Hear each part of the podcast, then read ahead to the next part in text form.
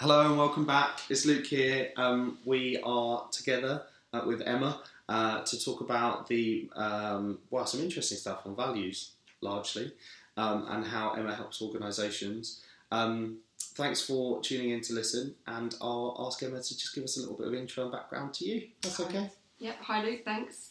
So, Emma Canter. I run a business called Mind Values Leadership. Um, my background is 17 plus, I'm not willing to admit how many, uh, years uh, in HR. Uh, found myself uh, being made redundant four years ago, um, sort of looking it out, going, what on earth do I do next? And decided to set up my own business supporting individuals and businesses to understand a bit more about their values, um, a little bit about how our mind works actually as well, um, and how that shows up in leadership. Um, and I do that through coaching, leadership development, and team facilitation. Cool. And where were you before? So I worked for British Gas and Centrica for, Oh, okay. for that long period of time that we don't talk about. Cool. Okay, that's good. Um, values. Yes. How do people understand them? I always find, and I know the first question I'm off piece, but values is one of those things in which when you ask someone what are your values, they really struggle to answer it. Yeah. Often, I find. So uh, values for most of us can be unconscious to who we are, Yeah. um, and yet they inform quite a lot about decisions that we make, choices that we make. I kind of think about them a little bit like fingerprints. Okay. They're things that we have grown up and um, lived with, which have shaped who we are and what we stand for. Um, and they're things that are that kind of we really, really value. And I know I'm using value to explain values, Yeah, yeah. but but are really important. What you So I'll- care about, right? yeah, absolutely. So I'll give you an example. Honesty to me is really, really important. Um, and I make a decision about who I work with, um, who I hang out with from a friendship perspective based on honesty. Yeah. And, and if you breach that honesty, that's a really big deal. Yeah, yeah. Okay, no, I completely understand. And how um, values in the context of being subconscious, how much do our values shape some of like the unconscious biases that we are hearing about a lot in the hiring process at the moment? Because you, I often think of values being really positive things. Yeah, yeah, and I, and they are. But you also have a tendency, particularly if you pick up the recruitment process, to look for people like you. Yeah, yeah. So it is an unconscious bias um, if you're not aware of them. Yeah. Um, so so yes, it, it can it can be challenging, and also we mimic each other's values in an organisational sense because we want to feel like we belong. Yeah. Even though they might not necessarily be ours in their own true right. Yeah, okay, interesting. So now your focus is on um, putting values at the heart of leadership, hmm I guess. Is that Yeah. fair? Yeah. Um, so how how do you how do you I guess this might sound um, silly, but how do you convince people that they need this? Like how how do people understand? Because culture is well understood, but how as a leader do I say I'm going to give you some of my money because I need to understand this better? How how do you get people around? So honestly, normally people come to me because a value or a number of values have been trodden on and or disrespected. Okay. They don't feel great about it. They, they won't articulate it in the way that I'm yeah, articulating yeah, it, yeah, but yeah. um, and they they they don't appreciate it and they want to understand what's happened. Yeah. Um, and so I do work with them to actually make those subconscious values conscious. Yeah. And then we really quickly identify why they feel that inner uncomfortableness Yeah. is because they recognise that some, a situation that's happened or a circumstance that's happened has completely walked across a value or two of theirs and they don't like it. Yeah, yeah, yeah. Okay, interesting. And how how often do you see? So brand for me, there's a couple of components, which is normally what do you stand for, and what do you stand for is your purpose and your value set and your belief system that got you to the point in which you are. Um, for me, in the process of picking a job, um, the brand that you want to work for plays a really strong story in do you connect with them at a values level. But often, when people get into the organisation, the value system, the culture, if you like, is really different to what they imagined it to be. Yeah. How do you help leaders bridge that gap? Wow, that's a that's a big old question. Yeah, soz. Yeah, thanks for that. Um, I think there's two there's two there's two things that come up for me when you talk. One which is uh, is the organisation does the organisation deliberately have that culture? So have they have they thought through that's the culture they want? Yeah. Um, because if they have, then I think it's a question about well, why are you saying one thing on the outside and you've got something Yeah. completely different on the inside? If they're not aware of it, then I think it's about how do you how do you raise that awareness so that there's choices to make Yeah. about how you adapt to the culture. Yeah. Um, and, and the kind of added piece that I would, if I was sitting in your shoes asking the question, is because you talked about brand and then culture, but also then there's a bunch of people that Yeah. are all, that also have different values, Yeah, and that creates even more chaos and confusion because how I treat you on a one-to-one basis might be different from how I feel about the organisation, which then might be different again to what you're telling me is the brand on- an external basis. yeah. So if the I think of values as a sense of collective experiences Mhm. in how you would talk about the brand. Um, given that most of the time in which we spend with people that effectively become the representation of the organisation and its culture, i- is organisational culture in its entire sense within a company even real anymore? Sorry, that's maybe even bigger than the That's last quite. one. That's quite. Uh, so That's I quite out there. I May- think. maybe the uh, uh, another layer to that is um, like macro change initiatives, Mm-hmm. organisation wide, versus like micro initiatives to drive relevancy in those that you interact with in a like an organisational network sense. Wow, mind blown. Um, Sorry. that's okay. Mind blown. Um, I think where where my where my head goes to when you ask that question actually is, I think we I think we talk about culture as something that we've got full control over, Mhm. and that we can design like a product. Yeah. Realistically, I I don't think that's true. It's a collection of individuals who come together and behave in a certain way towards each other Yeah. that becomes the way of working and how we do things around here, which Yeah. is culture. So, is it real? Depends which piece you're questioning, which is real. There might be an articulation, Yeah. which could be real because that might be what your dream is. Yeah. But reality is is the true kind of depth of the realness for me, which is is that what I feel every single day Yeah. when I'm touching the organisation, having an experience with it. Yeah, and I think the opportunity that you, you your work does in leadership is to create um, these pockets that then become representative as a whole if there's alignment at the top. Mhm. Um, how often do you see leaders in organisations that have one set of things that they stand for have really different things at the next tier down? I, ooh. So it's unusual to have completely different. Yeah. Because what we normally, what, what I normally see is that the tone that's set by the senior leadership team, kind of the top team in an organisation, ripples through. Yeah. Because we want to belong and we want to prove to those people Yeah. that we're doing a good job. Yeah. And so it's kind of like that mimic factor. If I kind of copy you or I mimic you, Yeah. because that's how I create a connection with you and I make you feel like we we belong together. Yeah. Um, it's for me, it's more around, and, and this is what I try to do: is hold the mirror up and go, "Are you aware? Yeah. Yeah. Yeah. This is how you're making people feel, and this is what people are reading into that." Even from language, like the the words that we choose and the way we express ourselves are our values coming up time and time again. Yeah. So actually, the difference I normally see is we've expressed an aspiration or a view on what our culture is, Yeah. and yet all of the top leaders don't act in that way at all.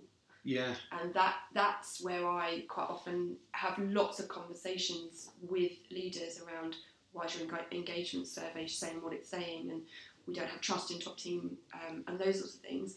All driven from that gap, and we're trying to explain that gap in our mind. Yeah, cool.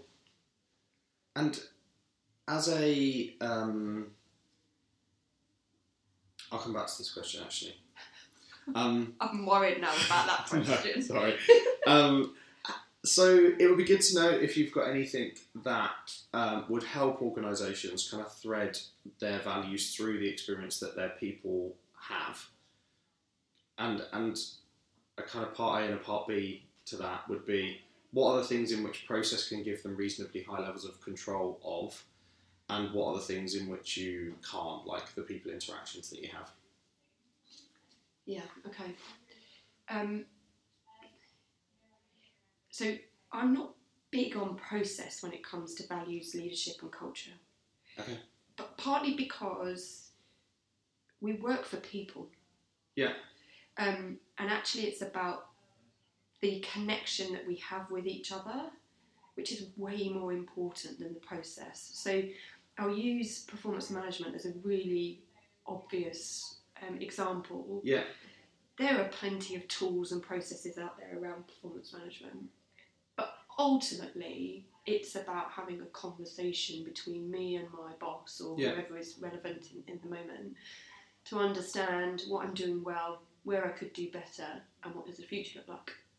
Yeah. And and that's not a that's not a process in my mind. It's it, and we've we've made it something more complicated, I believe, with a lot of the processes that are in existence. Yeah. Because we want to calibrate performance or whatever it might be, and we've moved it away from fundamentally it's a connection and a conversation. Yeah, so we talk a lot about relationships, Yeah. and we talk a lot about emotional connection versus rational connection. Mm-hmm. Um, and for me, emotional connection is where you get high levels of engagement, Yeah. and rational conne- connection is effectively your employment contract, in Mhm. which you're obliged to give a certain level of effort in return for a certain amount of money. Um, why? Why do you think so many people just don't get it though? Still, like, and it's almost like work as an education system has told us to be rational and objective and not seek connections such that people come on a journey with you. Um, is it because connections are harder? Possibly. I don't. I don't know. Yeah. I don't know whether I know the answer to your question. Um, I think enabling enabling those connections requires a deeper level of effort on everyone's behalf. Yeah. Whereas I can sit and write in a spreadsheet a tool or a, a technique. Yeah. Um, and can feel like I've achieved something. I, I kind of often ask myself the question: Am I trying to genuinely fix something that's hard in the organisation? Yeah, And if I am, it probably requires a system or a tool or a technique. So yeah, if I need to produce a balance a balance sheet, yeah, probably that's probably where I'm going to need yeah, to go. yeah, But if it's about a person, nine out of ten times it's actually a soft thing that we're looking for. Yeah. And that's probably a conversation or an experience or, in your words, a moment Yeah, yeah. that's required. Yeah. And yet we get those two confused and feel like we can adopt the hard and the soft and the soft and the hard. yeah, yeah. Much of it for me is just about time and attention. Mhm. Like, as human beings, we're reasonably needy, Yeah. like of human connection, because it's the way that we've survived, right? So, yeah, okay, cool. and it takes thought and potentially feels like it's going to be more time consuming longer term. Yeah, And Yeah. arguably, you'd say if you invested the time on an ongoing basis, it would probably reap way more rewards than the quick and easy process. Yeah, it's the little and often stuff, right, that makes a difference. Um, without all of the emphasis on focus on all the hard stuff. Yeah, okay, interesting. Well, um, given what we're talking about in terms of values and the cascade of how that feels and influences your experience um, in the organisation as a person, how how do HR, I guess, facilitate or enable or make make it better?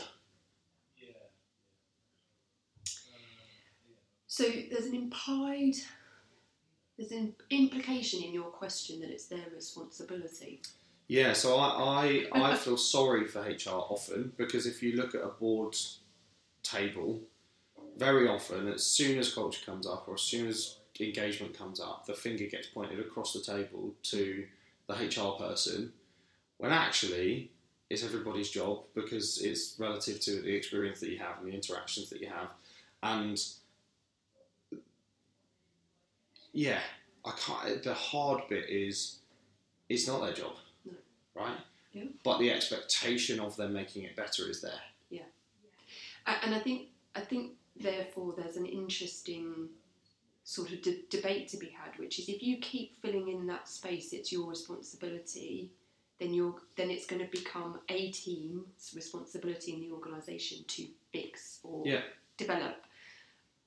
I I kind of lean towards the maybe they're custodians or sponsors, but actually rather than take full accountability and responsibility for it, it's actually about influencing. hmm Um, it's a it's actually about holding the mirror up. It's about um, helping everyone to take responsibility for it hmm um, in a way where you're not going to sweep in and run the engagement survey, tell everyone what's the issues, and then fix them as a result at the end. Yeah, and I, I often think they've got a really hard job to do because there's the legacy is a power dynamic problem in which the operational or revenue generating components of the organisation have had a lot of power, and HR has rightly so got the seat at the right level now. In many cases, um, but it's almost that it needs to flip all the way the other way, such that the accountability for doing things wrong or inappropriate or in a way that could be done better needs to be people orientated. Like if people aren't making a conscious people first choice, um, HR is going to continue to have that struggle. So even though it's there to enable or to hold the mirror up, how do they how do they get to that? And is that at the heart of your work, like with a CEO really championing the people agenda? Yeah, so I, I obviously kind of secure some of my work through the HR route. Yeah.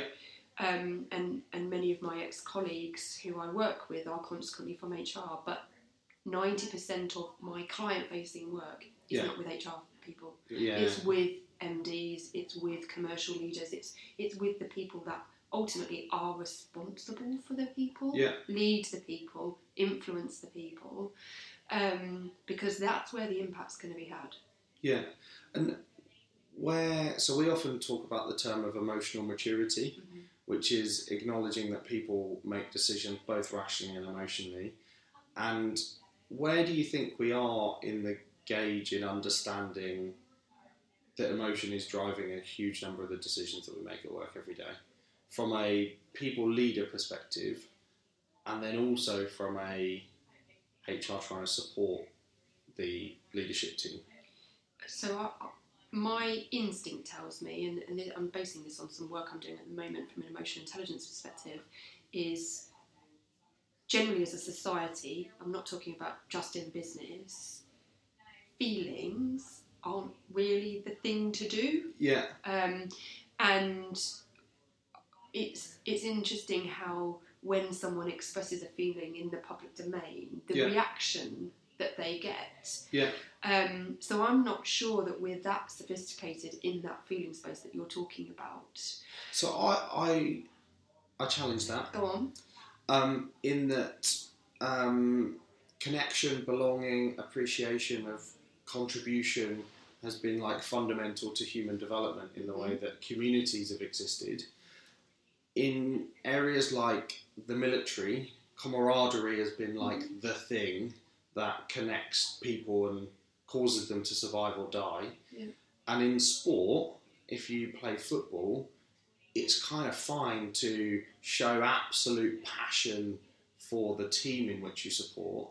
So the context in most of the things in society that we either admire or have acknowledged as the contribution to our success, commitment in a football team or saving someone else's life and their commitment to them, they're all emotional factors, right? Yeah, but what you're expressing in my, in my mind are Yeah. behaviours that we interpret as feelings. Where I was going at it was do those individuals genuinely, if you said to them, tell me what the feeling is that you, you are experiencing right now, Yeah, could they articulate it? And I asked it in a workshop actually two days ago. We had a group of 22, 24 sorry, people in the room Yeah. and said, express how you're feeling right now. Uh, there were probably five people in the room that could give the feeling that they had in them right then a word to express it. rather than good or bad. Yeah, yeah. Yeah, so yeah. they could say, I feel content Yeah, or I feel calm. yeah, The rest of the group just kind of sort of looked at us and went, what do you mean? How am I feeling? Yeah, yeah. And it's because we don't, we ask it on a personal level. So if I was going to the pub with a mate, I'd go, how are you, I probably wouldn't say, how are you feeling actually. I'd go, how are you doing? Yeah, yeah, yeah. Interesting choice in terms of the doing word, right? Yeah. Um, but we would get, we might get into a feelings conversation. Yeah. Whereas in the workplace, I'm not sure that's as consistent. Yeah, true. Yeah, because you ask how are you, Yeah. but especially in like British culture, it's just I'm It's- okay, thanks. it's basically a polite interaction, right, Yeah. rather than a genuine ask. Yeah. Um, yeah. Okay. Interesting. Did Um, I ask, answer your full question? Because did you ask me about an HR side? Yeah, th- yeah. So there's the how does the leader help the situation, and then Yeah. what's the job of the HR person? Yeah, and I, I, I'm debating in my head whether I know the answer to the that second piece. So, so the, the the challenge in responsibility is a clear reason for existence, right? Yeah. So if you have a clear reason for existence, but very limited ability to control, no ability to Mhm. control, and reasonably limited ability to influence, as an industry, Why, why do- would anyone as, take, as an it on? industry, do you just need to give it up and say that it, it's it's a business problem? But then where does that leave HR? Like, what does HR do if all of the strategic position stuff of culture and engagement is is given back to the business, or rightly just reallocated to where it probably should be in responsibility, and then the business has to hold a mirror up to itself? And, and maybe there's a hybrid of both, Yeah, yeah, maybe. where where leaders have some level of experience and tools and, and capability in that space, but then for the more complex scenarios that you come across, you've Yeah. then got a, a team of experts sat within the HR community from whom you can gain insight, advice, guidance. Yeah, there's a there's for me there's a huge enablement opportunity Yeah. because people are generally bad at this stuff. Um, but there is there's I'm kind of in between at the moment of you kind of got to be careful of what you wish for in the sense of we want all of this responsibility, but with no ability, you're kind of are you setting yourself up to fail Yeah. if you're not clear on your job to be done as a HR person? It's really tough. Yeah. Um, so we often um, we often enter into the conversations of millennials because in the workplace, um, millennials are perhaps well positioned in two ways. One is um, that they are joining organisations for clarity of purpose and values alignment, which in this conversation is really interesting, but are also um, deemed more needy to an extent because I get called a millennial all the time and needy all the time, and it does my head in. Um, so you've got a reason to join, which in my mind is bridging to then someone being more needy, but is actually just talking about a level of expectation that you've set up front anyway. It'd be really interesting to get your view on millennials and whether they're any different any, from anybody else, um, and to uh, whether you could give us a sense on whether there's any particular strategies, therefore, that would be better at um, engaging them. So what your listeners won't have seen was when you used the word millennials, I instantly smiled. yeah. um, so I'll explain that because you saw it. Um, I have a, I guess, a tendency to dislike broad descriptors for population groups. yeah, put, put people in a box. Yeah, um, and the reason I dislike it is because just because you happen to have been born between a certain uh, year and another certain year does not determine that you are like every other single person that has been that has been born in that same period of time. Yes, I totally get there will be trends. Yeah. But I know for myself, I don't actually behave very much like the um, group I should be in. Yeah. I'm actually probably more akin to another. So the reason I don't like them necessarily is because I actually think they misinform if you take them on face value. Yeah. Whereas actually, in a employment environment and in a, a kind of business environment, what are, what what I want if I was employed, and probably what you would want, is actually to be treated as an individual human being Yeah. who has wants and needs and kind of values and all sorts of different things. And I don't want a cookie cutter that cuts it out and gives me here's this way. This is the way it's done here. Yeah. I actually want to feel that you get me as an individual and you're willing to be flexible and adaptable Yeah. to what I need. This is going to be a hard one. How do, how, how do you then deal with that at scale? Yeah. So a big challenge for me in what we attempt to do, because we don't, we rely on consistency, because process orientation and clarity and consistency across an organisation is deemed a good thing, but individuality in uh, cultures and leadership styles we've talked about, we're breaking that as soon as we've said it because the leaders have a really different approach often and a level of understanding and maturity and, and the way they deal with things. Um, so how how given that scale normally requires consistency, do you create a level of individuality that doesn't become diluted or generalist for the masses? How does that really work? So um, I can't say I have personal experience of it. Okay. I can say that I have personal experience of organisations, not just the one I worked for, but also the ones that I've had contact with since running my business, where I think my observation would be because we're trying to do everything at scale, we engineer everything. Yeah. So it feels like I'm a, I could be a computer chip in a computer rather Yeah. than actually a human being Yeah, in, yeah, in a business. So I think where I go to is work out what the bare minimum is you need for consistency. Yeah. Um, you're not, you're not building a, a structure from an employment perspective where you're trying to avoid the one the one-offs Yeah. actually what you're trying to do is create an environment where everyone can exist and do their job in a successful way so that 100% of the time hopefully you don't have those one-offs Yeah. and i think what we tend to do is create processes and procedures that are managing for those one-offs Yeah. And actually all you're doing is penalising the 99 The- yeah. others Yeah. Yeah. um, so I would go and kind of peel everything back and then say, okay, where, where might we be getting it wrong? Yeah. Where we might need consistency Yeah. um, and kind of build it up from that perspective. The other piece, go and ask your employees. They'll tell you. Yeah.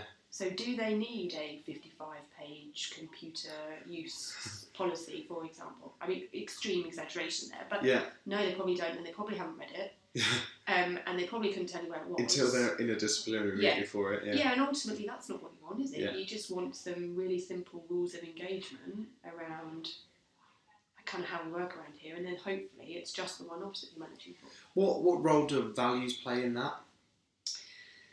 From a business perspective, I guess um, in the fifty-page policy document, Yeah. um, for me is a counter to the belief that values exist. Mhm. So we over-engineer process in the absence or belief in Yeah. a value system. Yeah. So does an organisation have to have a strong value system that's very evident in the experiences that people have first, or can they just trust people? It's easier in our zone, we're a reasonably small company, growing really quickly around policies because they can be really light and they can be really small, and an expense policy can be much like a Netflix that says just don't be stupid, please. Yeah. Um, but when you're at scale and you've got ten thousand people around the world, like how how much where do you rely, process or values? uh, I'm obviously going to tend towards values, right? Yeah. Given what I do. But in Um, practice, Yeah, and I think it's a balance of both. Um, I think ultimately a huge business is is in essence just a multitude of your size business Yeah. rolling up. So Yeah. it just takes leaders of teams to take responsibility to create the environment where someone doesn't submit that expense claim that's outrageous. Yeah. And if they do, I'm keeping an eye out. and I'll come and have a conversation with you and go, mm, that's not really appropriate around here. yeah, Rather than um, having potentially a machine that sits behind and you get your expense claim pinged back with a rejected. yeah, yeah, Which- Um, I have heard stories of that happening yeah, uh, with no explanation, just rejected, resubmit. yeah, yeah. And, and, and that's not an experience anyone wants to um, Have. have. It's like Yeah. going to the tube and trying to put your ticket in and. yeah, and, and that feels really rubbish because then there's 10 other people stood behind you going, come on, I want to get on the Yeah, tube. yeah, Um, so, yeah, I think that's where I go to, which is it, like create some process, obviously, yeah, but ensure that the human element is there so that if we do trip up, we've got that backstop that Yeah. goes, I understand, I understand it, but drive it through the values. And if it's driven through the values, which is largely disassociated from HR because it's values of the leader driving. In the context of this again, which is where the processes often come from, would be deemed as HR or legal or centrally. Yeah. Like what? What does HR do to add value to that process? How do they make it better rather than be the police you know, the policeman or the policewoman that comes along and says, you didn't do that bit right because it says over here that it does this. Like, how do you create more of an environment in which the value systems can be consistent enough so that in a large organisation the brand experience is still there, but is different and unique enough that the leaders still can maintain what is important to them or Yeah, what they value? I, I think it's about that putting yourselves in the shoes of the employee and really thinking about how does that process or policy feel Yeah, if I'm on the receiving end of it. yeah, yeah, yeah. Um, and if it doesn't feel in keeping with what we're trying to create as our culture or the value set that we're trying to um, embrace, then it probably needs to be working. Yeah, yeah, Um, so if one of your values, for example, was people focused and you had the rejected expense claim, you might go, yeah, that's probably not fit for purpose. yeah, But I think it's about playing that role, which goes actually, here's what our employees are telling us. Here's here's perhaps something that doesn't quite work with that. Let's refocus it, yeah, strip it right back, Yeah. and then build it from that really bare basics of what we absolutely need as an organisation. Yeah. So it, when you keep talking about the slight design process, it keeps reminding me of. Um, so Airbnb has a design process. I don't know if you've heard about this. I this. have read about it. This is about an 11 star experience because they're effectively in the hospitality world. Mhm. They look at like what would a one star experience be, what would a two star experience be, what would five star look like, and all the way up to 11. And I, I often wonder how we, we talk a lot about like um, data being used in HR, but it seems like there's like a load of design thinking that isn't really being either popularized or important to the world of HR mm-hmm. in the way in which they think about designing experiences for people. Yeah. Like, I don't know if that's because all the hypes come from data, or the education system is the legal system and employment law, or, or what. I don't. I don't. Have you got any think, views on it's, that? I think it's probably how function and the, the industry from an HR perspective has evolved. Right. So, Okay. so remember, probably was only 50, 60 years ago, Yeah. HR was really the payroll function. Yeah. So, Yeah. so make sure that people get a pay slip and, and their money, please. yeah. Um, and we find ourselves now having kind of in a very different place where we're trying to create an engaged workforce and Yeah. experiences for employees. Um, and yet, if I think about my training in inverted commas Yeah, yeah, Um, around how I became an HR person, data wasn't actually there No. um, design thinking wasn't there. Yeah. Employee experience, like I don't even remember those two words coming together. Yeah. Employee and an experience. Yeah. Yeah. Um, so I think the the answer is it's evolving quicker Yeah. than the, the kind of guardrails. Are they guardrails? But the the um, way in which you develop as an HR person. Yeah. Um, and so it's about keeping up. I, I kind of go to there are other functions in businesses that, that probably have some of these skill sets, like marketing, Yeah. like eh, depending on the business that you work in, but you might have an innovation team Yeah. who actually get them in your team, get them working with HR Yeah, because they've yeah. probably got some disruption that they could create that could have a massive amount of value to add from that employee experience perspective. Yeah, so we had Monzo on, and Monzo um, operate in a um, agile structure where they have data scientists and engineers with the people team. And I know it's if you're growing as fast as they are, you, uh, you have the money to be able to do it. But like the the thinking is so different to some of the traditionalists. Like you still see the job title personnel. Mm-hmm. Like it's it's crazy. Um, I've got two more questions for you. Go on then. Um, so we talk about our proposition being focused on creating moments, which is essentially experiences, to bring people closer together and to strengthen relationships. Um, it'd be really good for me to understand how you think about in your work and the team facilitation element of what you do, um, how you bring people together, strengthen relationships, and uh, how you articulate the value of that to the company. Yeah. Okay, so let's start with the first part of that question. U- ultimately, a lot of the work that I do in team facilitation pens around trust. Yeah. And what it takes in a working environment to build, develop, maintain, strengthen trust on an individual le- level and then on a team level because there'll be 10 people in a team, every relationship will have a different degree of trust between them. Um, and a team is only as weak as probably the, the weakest relationship.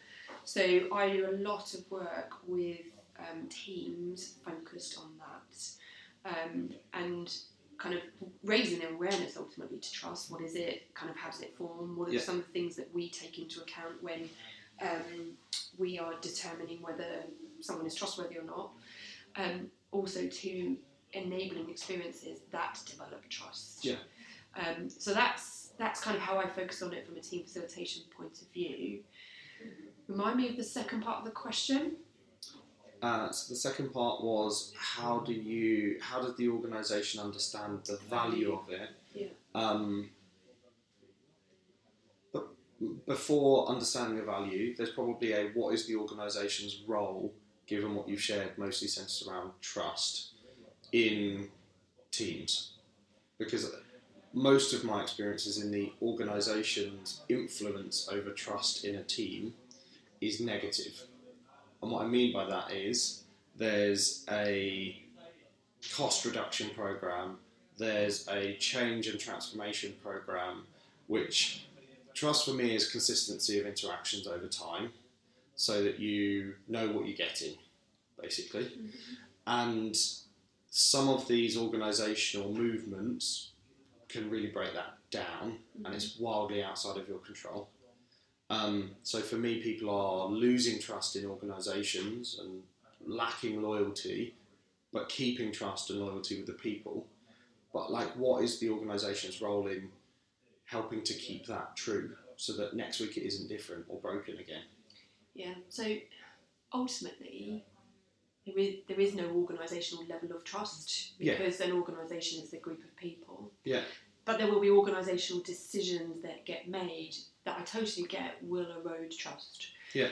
Um, I I look at it in a slightly different way, which is as a leader in an organisation, it's my role to combine the two hmm so I might have an organisational action that I need to carry out that might erode trust, but how I go about it will determine how much it erodes trust. hmm Um, so do I do it in a credible way? Do I am I reliable around how I'm acting through this change or whatever it might be?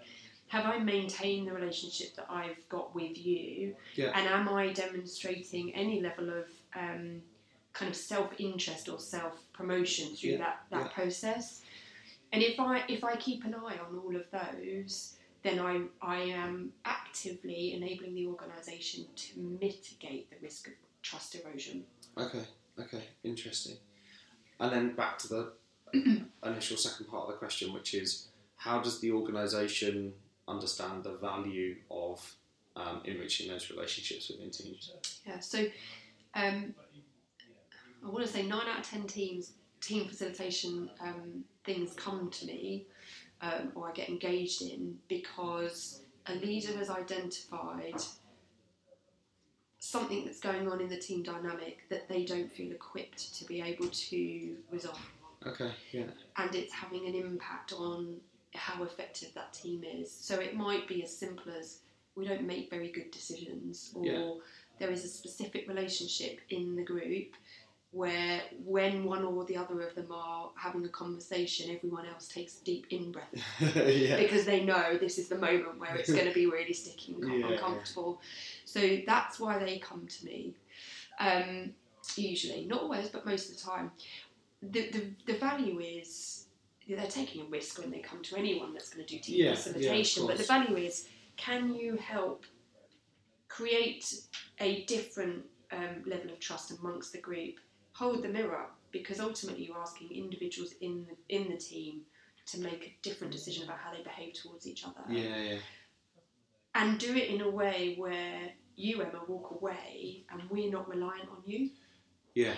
um, that that's where the investment comes so they, that and the return that they're looking for which is we know we need someone who's got a different lens and perspective that can add some value here but make it sustainable But can also step away so you don't become the crutch to the conversation, right? Yeah. So team effectiveness ultimately um, should lead to greater output, right? Absolutely, yeah. You're, my whole focus when I'm doing team effectiveness is how do I increase the performance of this team? Yeah. And it's all about the relationships and the kind of feelings as we've talked about and the Yeah. kind of connections that everyone's got. Cool. Um, the last question then is um, if you could give us a couple of tips for people listening. It's always the hard one because you have to take all of this stuff into like three things. Um, but to give you some focus, it would be around um, improving levels of uh, employee engagement or commitment. Yeah. Okay. Um, so this one's an obvious one, which is an employee's engagement level ultimately is is significantly linked to the leader that they work for. Yeah. So I know your a lot of your audience is an HR community, so I think where I would go with, with that piece is if you know that there is a team's engagement that is lower than other teams, Mhm. Don't sweep in with a process fix. it's a go and have a conversation with the leader and understand what's going on because Yeah. they might not know how to fix or resolve or look at themselves in the mirror and do something different. Yeah. Often, though, when you do have that conversation, even just having the conversation actually will make a Step difference. change someone's Yeah, yeah, it's a self awareness problem probably. Yeah. yeah. So that would be one. This doesn't have to be three either, by the way. No, I'm not, I don't know whether I'm going to get to three. I'm just thinking about how how we've evolved all over the place. Yeah. I think there's something in here for me around. We talk so much about culture and having to define an organisation's purpose and an organisation's set of values. And I don't know whether I. Sometimes I think I question whether we just forget that there are individuals in the mix of that. Yeah. And, and as much as you define that, um, there will be a slightly different output because of the mix of the individuals and the leaders that, that are there, and just knowing that that's true. Yeah. Um, and knowing that it's a little bit more complicated than doing some whiteboard or brown paper exercises Yeah, and coming yeah. up with these great statements. And expecting high levels of, levels of like social conformity. Yeah, and then suddenly everyone is uh, wearing the same uniform and looks all the same because they know exactly what that means. yeah. And then the last one, and this links to uh, the values conversation, is there are some words out there that are very um, just obvious from a values perspective. So integrity or uh, communication or whatever it might be, and don't choose those as your values because Yeah, values about differentiation Yeah, right, like- than they're anyone's values. Like Yeah. I, I often walk around and I get really curious about different um, brands' values and, and kind of do research, and you, you look at them and you go, "Oh, really? Yeah. You want integrity? Yeah, doesn't everyone? So I, I, I um, when we first started out, because a lot of like recognition activities about reinforcement of behaviour, I looked at um, the FTSE 100, the top track 100, and the fastest growing companies within the UK, and I looked at um, all of the values that they had disclosed on their careers website, and it's like integrity, collaboration, and you're like, values are there as much about um, the norms as they are about like really significant personality essentially in the brand. Yeah. Um, and you're like, so many people get it wrong hmm um, because being different in today's world is what gets people to join you and commit to you and motivated, right? Rather than being the same as everyone else. Well, and it helps inform that potential new employee why they should join you. Yeah. Whereas if you've got two organisations and they both say integrity and collaboration, blah blah blah blah blah, Yeah. how would you know? Yeah. And you'll just go based on what it feels like when you walk in the door and you get greeted by the receptionist, Yeah. whether they offer you tea or coffee. And I don't think that's what we want people to be making decisions on. Yeah. I would I would summarise that as don't be a commodity, have some personality. Yeah, I think that's a great way of summarising it. Yeah. Cool, we're done.